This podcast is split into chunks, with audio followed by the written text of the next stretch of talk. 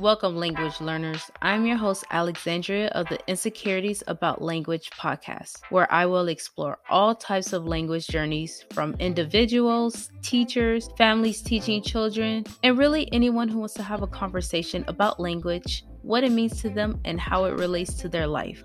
Also, I will tackle the death of languages within families. Now, let's begin. Hey Niyah, welcome to Insecurities About Language.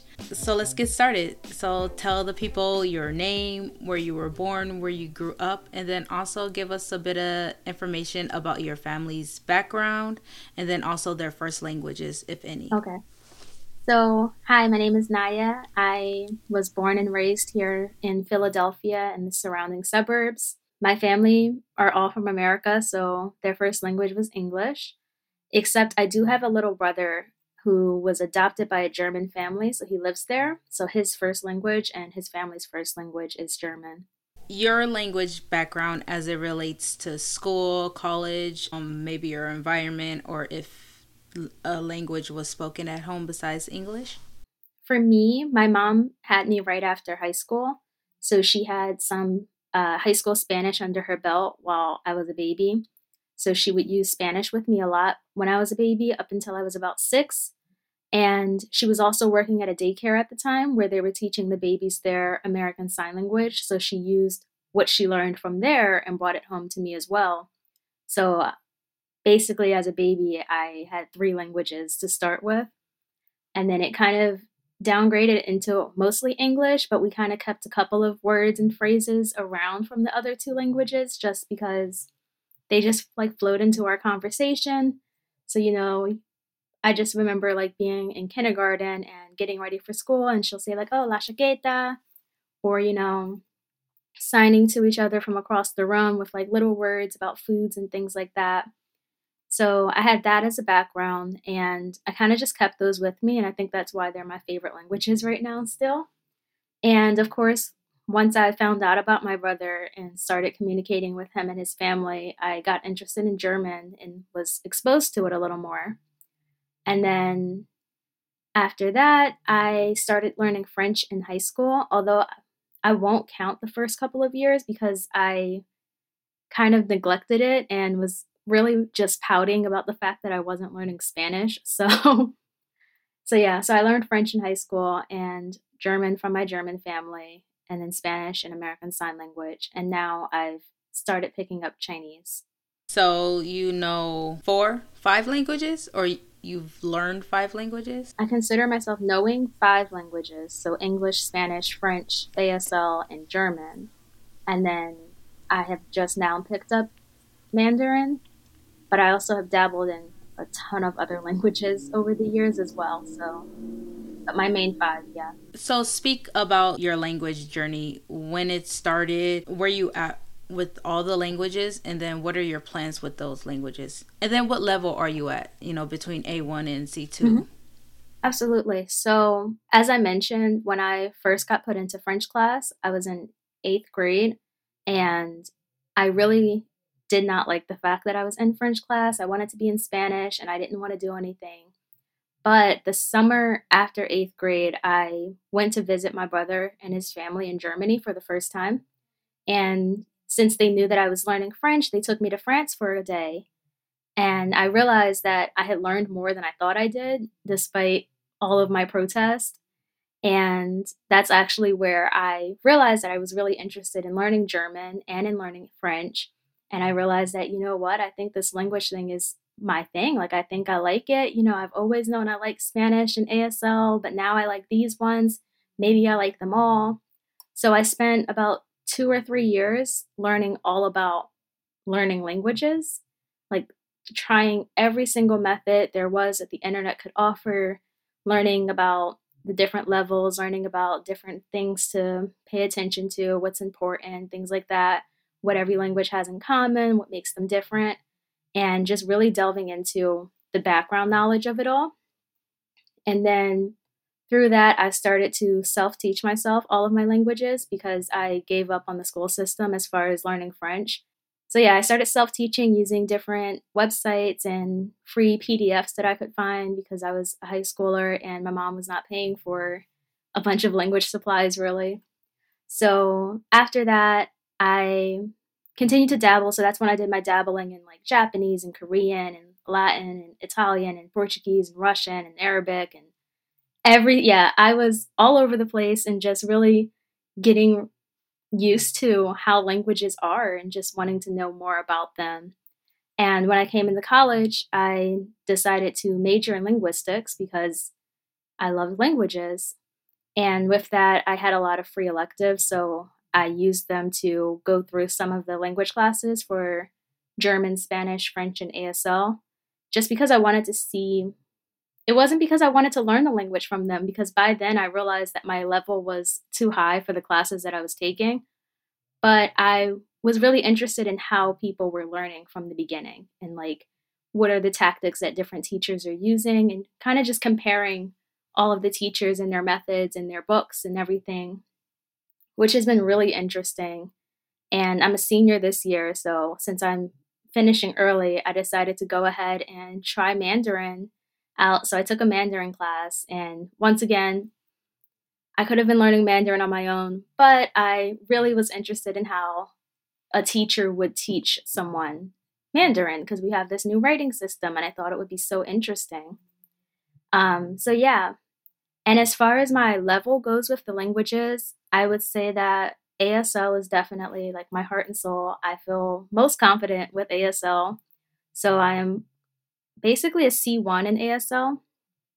The other languages are a little mixed just because I haven't been super consistent with them. So for Spanish and French, both of them, I consider myself right on the line between B2 and C1 because of the fact that if I like use French and Spanish for a while right now, like if I started right now and for the next month or so was like really using it more often, I would feel completely comfortable and understand everything perfectly fine. But since I don't have that all the time, I don't, I hesitate to give myself that C1 right away. And for German, I am on the bridge between, actually, I'm B1. Every once in a while, I feel a little A2, but yeah, I am B1 in German. I've done my dues with that too.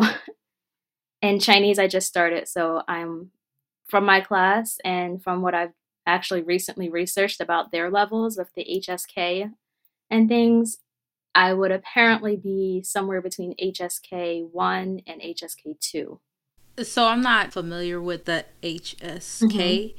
Is that like equivalent to like A1, A2? Uh, if you can just kind of explain a bit about that, if you yeah. Can. So for the HSK levels, they are sort of equivalent. Like you could almost equivocate them with the CEFR levels, but not quite just because it's on a different scale. So when I was doing my research, you know, you start at HSK 0, then you go up to 1, 2, all the way up to 6 and beyond. So you would think that it could level up perfectly. Um, so for the HSK1 and the HSK2, which what makes them very different is that in these two levels, you don't start to focus on grammar a lot yet, and you also don't have to know the characters yet. So it's really just about your speaking ability, and you know, if you are reading, you're probably using pinyin, and the difference between the two of them is just your comfortability with those basics. So it's still just the basics, it's just having a different level of comfortability with them. What is the hardest part about learning a new language? That's really interesting. That's a good question because that's why I picked up Chinese because I wanted to know that answer, you know? And I feel like for me, it's the initial starting point as far as speaking. So like when I went into learning like Spanish and German and things like that, I already had background knowledge to base it off of. So I didn't feel like I was ever a complete beginner with them. So I wanted to learn Mandarin so that I could feel what it was like to know pretty much nothing and not have much background to go off of and just go from there. And I will say, like, when it came to speaking, I felt weird because now I'm thinking, like, okay, are my tones correct? Is this the way you're supposed to pronounce these letters? Is it supposed to be like this? how do I keep my tones to like go in a sentence and things like that. So it made me a lot nerve a lot more nervous to start speaking than I was when I was learning French and when I was learning Spanish and German and things like that. So you said you took other classes because of the availability for them. So what is your study slash learning method and then what did you learn differently when you took those classes? Yeah. So my methods changed a lot, like I said, because I spent those two or three years kind of learning about learning. So I guess a bunch of my foundation came from every different method possible. Like, so going from, okay, trying this whole learn a bunch of vocabulary thing, realizing that's not ideal, doesn't really work out that well ever. Um, then going through and figuring out, okay, well, here's a method where you start by only learning the things that are around you, and then you move on from there, and then you do this. Um, and then learning about, you know, just figuring out how to build sentences and then continuing to build them and making them bigger and learning how to create larger sentences from there. And I guess for me, my favorite method for me, which is why I prefer self studying over learning in classes, is that learn what you're interested in, learn what's relevant to you. Because I'll never forget, I was in a French class and we were learning, you know, foods. And one of our vocab words was eggplant. And at this point in my life, I've never eaten an eggplant. I didn't plan on eating an eggplant. And I was trying to figure out why I had to learn the word eggplant when there were so many foods that I want to eat that I don't know how to say. And funnily enough, I never forgot the word eggplant though in French. Um, so yeah, so I think that my method that worked the best for me was learning what was relevant to me. When I delved deep into ASL, which was my favorite language to learn, and I learned it really quickly, it was basically the night before I would think about the next day that was coming up. And I would think about what kind of conversations I would come across, what kind of things would I see, what kind of situations would I be in. Do I know how to navigate those in ASL? If not, let me look up some words so I can figure out if I would know how to if needed to. And that boosted my ASL level really quickly, like within a few months. And I always recommend people to do that. Kind of just think about how your day to day life goes because nine times out of 10, if you're learning another language, your day to day life should be able to be communicated in that language rather than learning all of these abstract concepts of things that you don't use in your regular language. So, yeah. And in schools, I kind of feel like the pacing is weird. It's not always consistent, it doesn't work for everyone. And, but I did find that like some teachers, they have like really cool methods that work really well and are really interesting. So, anything from playing a game in class, I remember um, I took the beginner Spanish class and we were working on, I think it was like past tense con- conjugations or something. And she had a ball and she would pass the ball to you and she'll give you a word and a random, like, um, a subject pronoun. And you were to come up with the conjugation and you pass it to the next person and you go from there. Um, that teacher, she also did things like tongue twisters, which I thought were really great because it's getting you used to how the language sounds and making it fun because you know, in our first language, tongue twisters are hard. So you have this thing where it's like everyone's on the same playing field. None of us can really get it down, but you're trying and you're getting there. And she made sure it was with like sounds that were similar or making sure you knew like when to pronounce the G in front of what letters and when not to. So we had a tongue twister with that. So it's a lot easier to like think about that when you're looking at this tongue twister where it's G's everywhere and you're figuring out when am I supposed to make it a huh and when I'm supposed to be a guh. So yeah, it was really great. So with learning a new language, has it helped you with your native language? Yes. I 100% think that it has helped me with English, especially once I started working with natives that were learning English it made me really start to look at English differently. And I laugh because I use the app Tandem and I'm always talking with language partners and they're always asking me these questions. And for the most part, you know, with my linguistics background, I'm like, okay, I've got this, I can handle this. And every once in a while, I'm like, okay, is this true? So I have to call my mom and I'm like, all right, here's the scenario. We're doing this. Could you say this? Or like, why do you think we do this? And then sometimes it's really basic, like the word series, like TV series. Someone had asked me, you know, if it's ever just Siri, like without the S at the end. And I was like, I never thought about that, but is it? And I'm like asking my mom, she's like, no, it's not. Why would it ever be Siri? but like the other day, someone had asked me about, um, you know, in English, sometimes we say like to have dinner instead of to eat dinner, and or to drink something, we'll say to have instead. And she couldn't understand why we would use have or like when do we use it.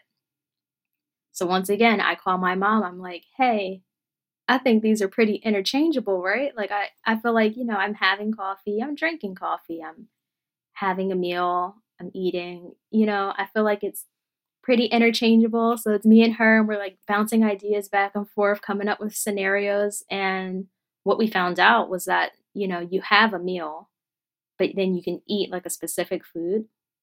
And then there's also like a nuance with it being like more formal to say to have over to eat. So, yeah, I never thought about that. Never would have thought about that, like ever. It never would have crossed my mind to think about the fact that we say that or that we do that. So, yeah, it's really interesting. So, what tools do you use for your studying to continue in your language learning?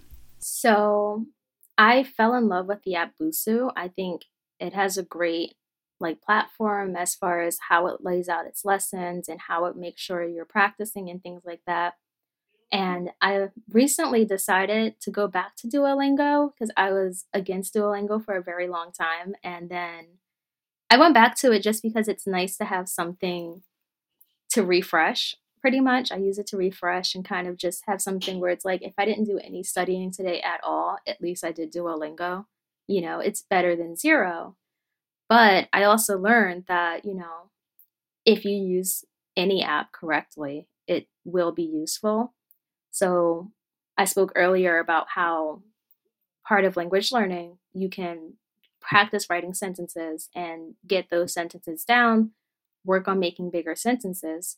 And Duolingo offers you countless sentences with like every lesson that you do.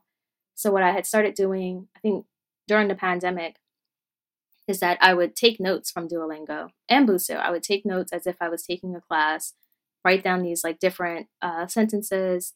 They both have like tips sections where they offer you like quick information about the language or about this concept that you're learning and things like that.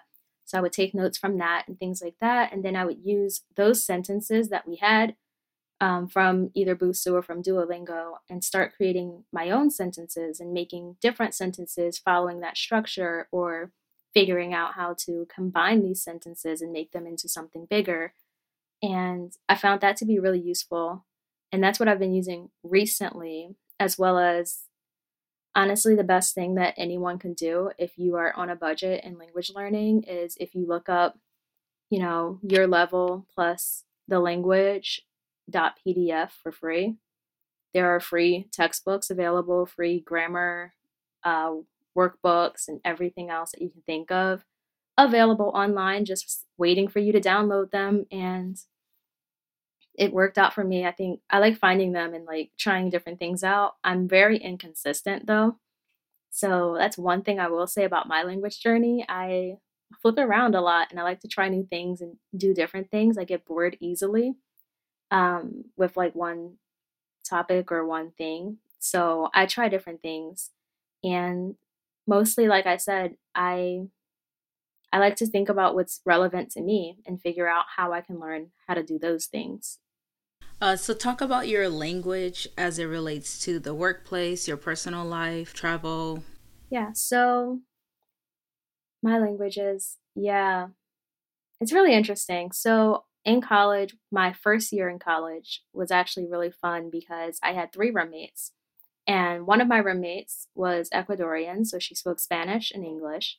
My other roommate was from Australia, but her family's Chinese, but she learned French in high school as well.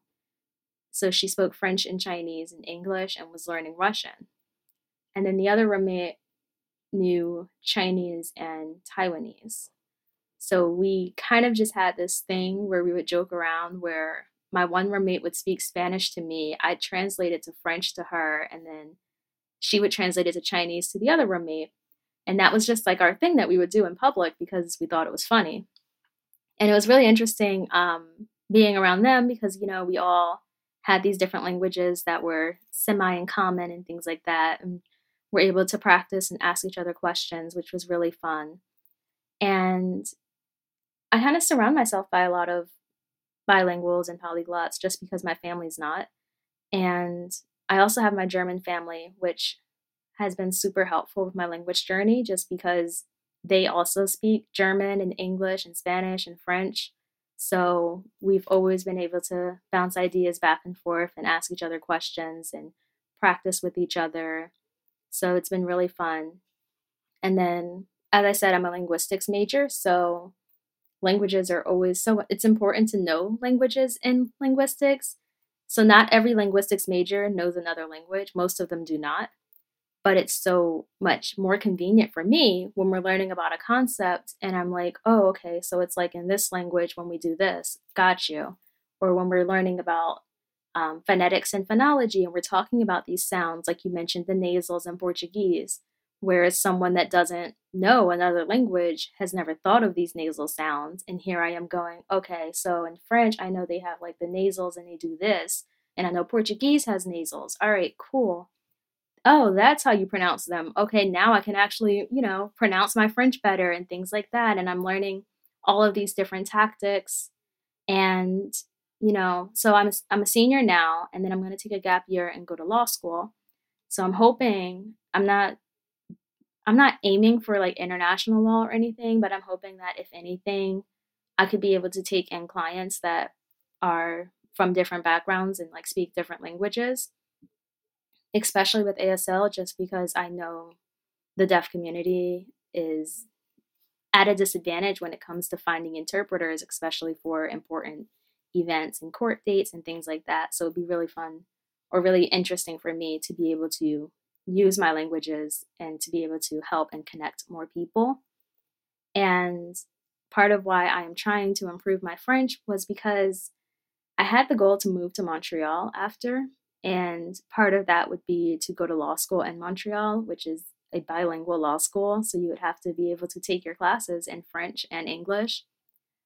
So we'll see. I don't know how that's going to work out, but you know, if they let me in the country, I'll be there. Um, and yeah, so, and then as far as traveling, I've traveled to see my brother. So I've been to Germany and France a few times and Austria. So being able to use the languages there um, has been really helpful, as well as when I went to the Dominican Republic with my Dominican Republic with my family. We, I was the only one that was comfortable in Spanish, whereas my mom's better at reading it. Um, I was able to translate when needed, and you know, be able to speak and joke around with the staff there and things like that. So it's been really fun to be able to balance using different languages in different environments. How has your language helped you with networking, job, and communities, especially in the deaf community? As far as networking and job related things, I would feel like it's been a great additive to my resume. Um, every time I apply for a job or something and someone looks at my resume, the first thing they ask is, wait, so you speak these languages? Are you comfortable with them? And things like that. This past summer, I was able to work with mentoring high schoolers for the summer and getting them ready for college and getting them ready for life in general and everything. And during the interview process, I was asked about my French skills, and it was pointed out to me that they had, you know, they were still also like applying the students into the program too and it's a really selective program but they said they had i think three students that came from french backgrounds that were previously not fully being considered because they didn't think they had the resources to support second language students that were you know french speakers and not spanish speakers and when they realized that i would be able to help and step in with the french speaking um, I felt really great about the fact that they were still able to be considered for the program as since before then they were just not going to be considered. I thought that was really strange. So that was really useful. And then I worked with a catering company and we had um, one of the employees didn't speak any English. And the entire time, like the whole staff just had him like typing into Google Translate over and over again. And when I realized he spoke Spanish, I was like, I got this, guys. Don't worry. Like, he doesn't have to sit here and like type on his phone. That he can't do his job if he's typing on his phone the whole time. And you guys can't do anything either. It's like, this is not like a disaster. And it was like, people like weren't really talking to him and things like that. So it's like, I like reached out and like started to speak to him in Spanish and it was worked out pretty fine. And they ended up using me to kind of translate back and forth a little bit. So that's been really useful. As far as the deaf community, I really want to work more with the deaf community. So far, I've worked through my school. Um, I ended up minoring in ASL and deaf studies.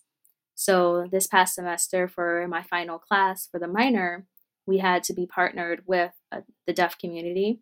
So I worked with a school for the deaf, and I was able to kind of help out with their department and help with their curriculum making and things like that. And was working like one on one with one of the teachers there, which was really fun and really exciting. And she actually invited me to be able to come back and volunteer more, even like outside of class. So I'm really excited to do that. And I'm hoping that in the future I'd be able to network more with all of the communities that I've been researching and learning about. So, with all these languages, what keeps you motivated to continue the learning process and to go further and probably pick up even more languages? I would say my biggest motivation is my goals. My goals to be able to have conversations and to be able to connect with more people. And another big motivation is just seeing how far I've come. I think whenever I am talking to other people and they're working on their language journey and they're hitting this like wall where you know, they feel like they're not improving and things like that. I always tell people that if you look back to where you were, you'll see where your improvement is. It doesn't feel like you're improving like right now, but when you listen back and you think like, okay, let me listen back to how it was when I first started learning. You're like, oh wait, no, back then I didn't know anything. Now I know something. So obviously something I'm doing is working. So that's a big motivation for me. I have like all of my old writing samples and like videos of myself speaking that are super embarrassing and make me cringe, especially because you see the like evolution of my pronunciation skills, especially in French.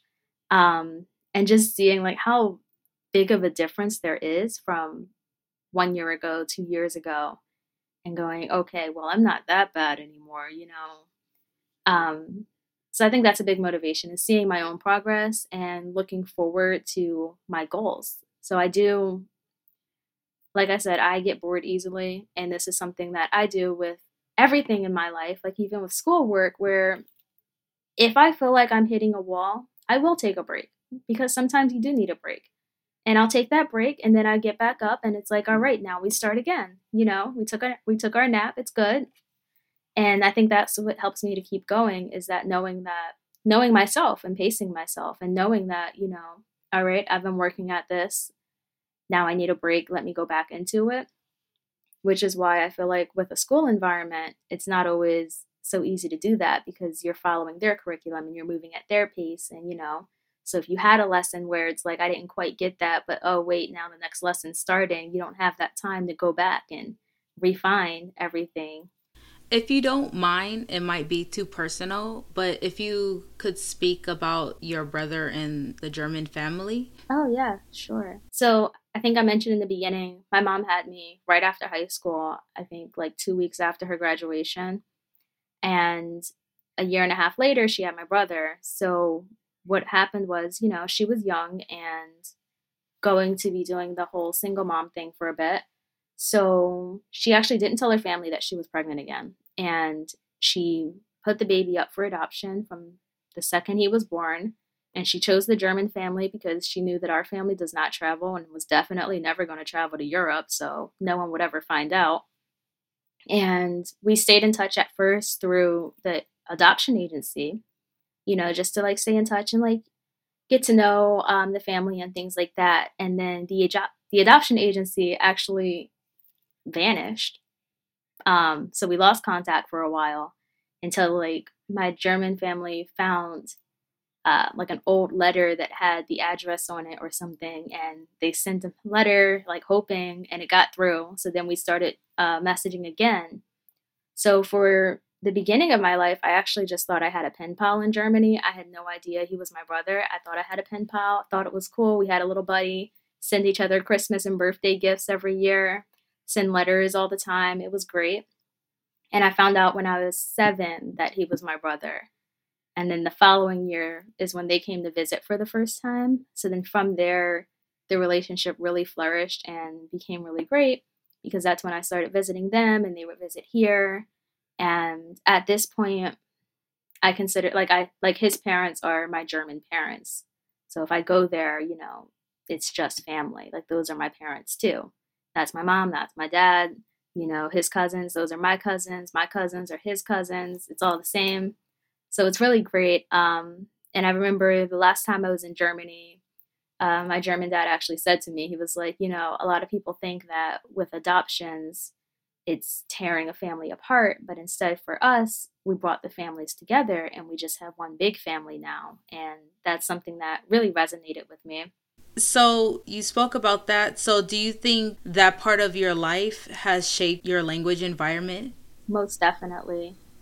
I think like I mentioned, when I first had started learning French, I was also gearing up for this big Germany trip. And, you know, they sent me a book to like learn German. And I was like, I don't know this language. I'm never going to know this language. I don't get it. I'll stick to Spanish. I don't know any, like, I can't learn German. What are these sounds? I don't know these words. You got grammar going on here. I was totally against it. But I went anyways. I went to Germany and you know at first they realized that i was not in the mood to like learn german it just wasn't going to happen so they spoke to me in english and you know i was there for about a month so after like week one i started hearing german more and i got kind of interested in it so then we went to a museum and i would be like hey can you like i want to hear you read this like i want to hear you read this in german and i want to like follow along with the words and we did that the whole time we were at museums and things and visiting. And then, you know, I learned like key phrases to say to um, my German grandmothers because they don't speak English. So it was like, all right, now I know these like little bits and pieces. And, you know, when we go to the market, I have to like at least know how to say like please and thank you. And after like halfway through week two, I was like, you know what? I think I want to learn. I want to learn this language. So I had them kind of like helping me through some new vocabulary and putting like small sentences together and like practicing with that. I remember we we would play games like Monopoly and um, there's a game called like Rummikub that we would play, and I learned how to play them in German. So how to say things like, "Okay, it's your turn," or "All right, I'm finished," or "Is it my turn?" You know, these kind of things, and like getting getting the numbers and the colors and things like that really down because uh, Rummikub is about numbers and colors. So like having that down and understanding that and knowing how to say I won or you know we even started like trash talking each other in German. So it like created this fun environment and like also just being like with the family is like where I realized like this is kind of fun. I think I like this. And like I said, we went to France that summer for a day and they were like, "Hey, you should practice your French. French. You should ask the lady at the supermarket where we can find this." And I was like, okay, we'll see. And like I did that and she understood me and I was like, oh wow, wait, I spoke French. So I think that was like really helpful and we were able to I was able to build on from that. When I came home, I hit the ground running with learning German and delving deep into French. So yeah. So this is a podcast about insecurities. So what are your insecurities that you have with learning all of the languages? I think that I feel like with each language, there are like the smallest things that trip me up. Like, no matter how long I've been learning the language, it's like there's just these things that I just don't get. Or like not that I don't get, I get them and that's what stresses me out is that I get them, I understand them fully. It just doesn't happen. so, for instance, for ASL, my weakest point ever is finger spelling, like understanding when other people are spelling because they spell it really fast. I can't spell in English. So to see you like spell it, I'm like, I saw some letters. I don't know what they said. I'm going to guess based on the context. Um, that's all I've got for you. So yeah, so like whenever I'm like in an ASL conversation and like we're signing, life is great, then someone finger spells and I'm just like, I totally blanked out. I did I forgot to pay attention. I don't know where you started. Um, and then, you know, with German, I think the cases would be my insecurity there. It's just like there's so much to think about and so much to consider and then you have to know when the adjectives have to change and things like that and you know, theoretically I understand it completely. But when I'm trying to speak or write something, I'm like, you know what? I'm going to just guess and we're going to hope for the best. I hope you understand what I'm trying to say. Um, so, yeah. And then that happens. and I think, you know, every language has its own nuances. I am, for Chinese, I am a very beginner. So everything is an insecurity at this point. I feel confident in nothing at all. But I passed the class. We did pretty good. Uh, and I feel like that's pretty much most of it. I think as a whole, my listening comprehension is my biggest insecurity. And I think it's because I know that I'm not good at it. So I like tune it out when I hear it. Like I, I actively do not pay attention when I am spoken to because I like, my brain is like, I don't know, I'm bad at listening comprehension. It's not going to work. And it just shuts off. What do you do to get better at that, at the listening comprehension? A lot of what I've been doing is listening to music because, you know, music, it's hard to ignore music. You know, if you, especially if you listen to the same song enough times, you're going to pick it up. Like, I can sing along to songs in Spanish, French, and German, like with ease. And, you know, finding movies and TV shows that I like is really helpful. Actually, one of my French shows just dropped the new season on Netflix, and I'm really excited to watch it. Um, but you know, just practicing in environments that I like. So for me, podcasts don't work. I'm not good at listening to them because, like I said, I will zone completely out. I don't know what I'm supposed to pay attention to when I listen to a podcast. I need visuals or something. Um, so yeah, and then I guess just practicing a lot and forcing myself to like have more conversations with people where if I'm having a one on one, I understand pretty much everything because it's directed to me. But with like podcasts and things like that, where it's like it's directed to this other person that's there and they're talking and I I zone out because I'm like, oh, this is like their conversation. Why am I listening to their conversation? It's not mine. You know, they're not expecting me to respond. But I did that in English, so. so yeah, actually, like my New Year's resolution of some sort is to step out of my comfort zone and to increase my language comprehension and to stop making myself zone out, you know, just be more focused. So one of my like fun questions so what are your favorite words sayings or phrases that you like in your languages that you're learning and why? And if you don't mind saying it in english and in those languages yeah. Too. um i think right off the bat i'm going to say that my favorite german word is verrückt which is like crazy. And there's no like there's not a real meaning behind that just because um i think the second time my brother came to like stay with us for a bit and we were like practicing german and stuff like our going joke was that we would say my mom is verrückt. Like we would say like, oh, du bist verrückt. Like, you know, and that's just like what we would do. And she would be like, are you calling me a fruit? What? so yeah, I think that's my favorite word just because of that. You know, no other reason besides the fact that we were calling her verrückt a lot and it was funny. Um, as far as my other languages, I don't know, it's kind of um, difficult to kind of think of like what's my favorite word or phrase in like different languages, you know. I feel like I used to have like a favorite word in Spanish, but I like totally forgot it. But I will say that one of my favorite tongue twisters in Spanish. I like it just because I like doing the R's in Spanish. I love the rolling the R thing. So it's R con R cigarro, R con R farir. So constantly just honestly just using the R's I forget what it complete like what it actually means. Um I knew it like at the time when I first learned it. As you can tell, I couldn't even finish the tongue twister itself anymore. It's it's been a couple of years, but I just remember learning it and I was really into that because um, it was fun. So I would say that's my favorite Spanish phrase.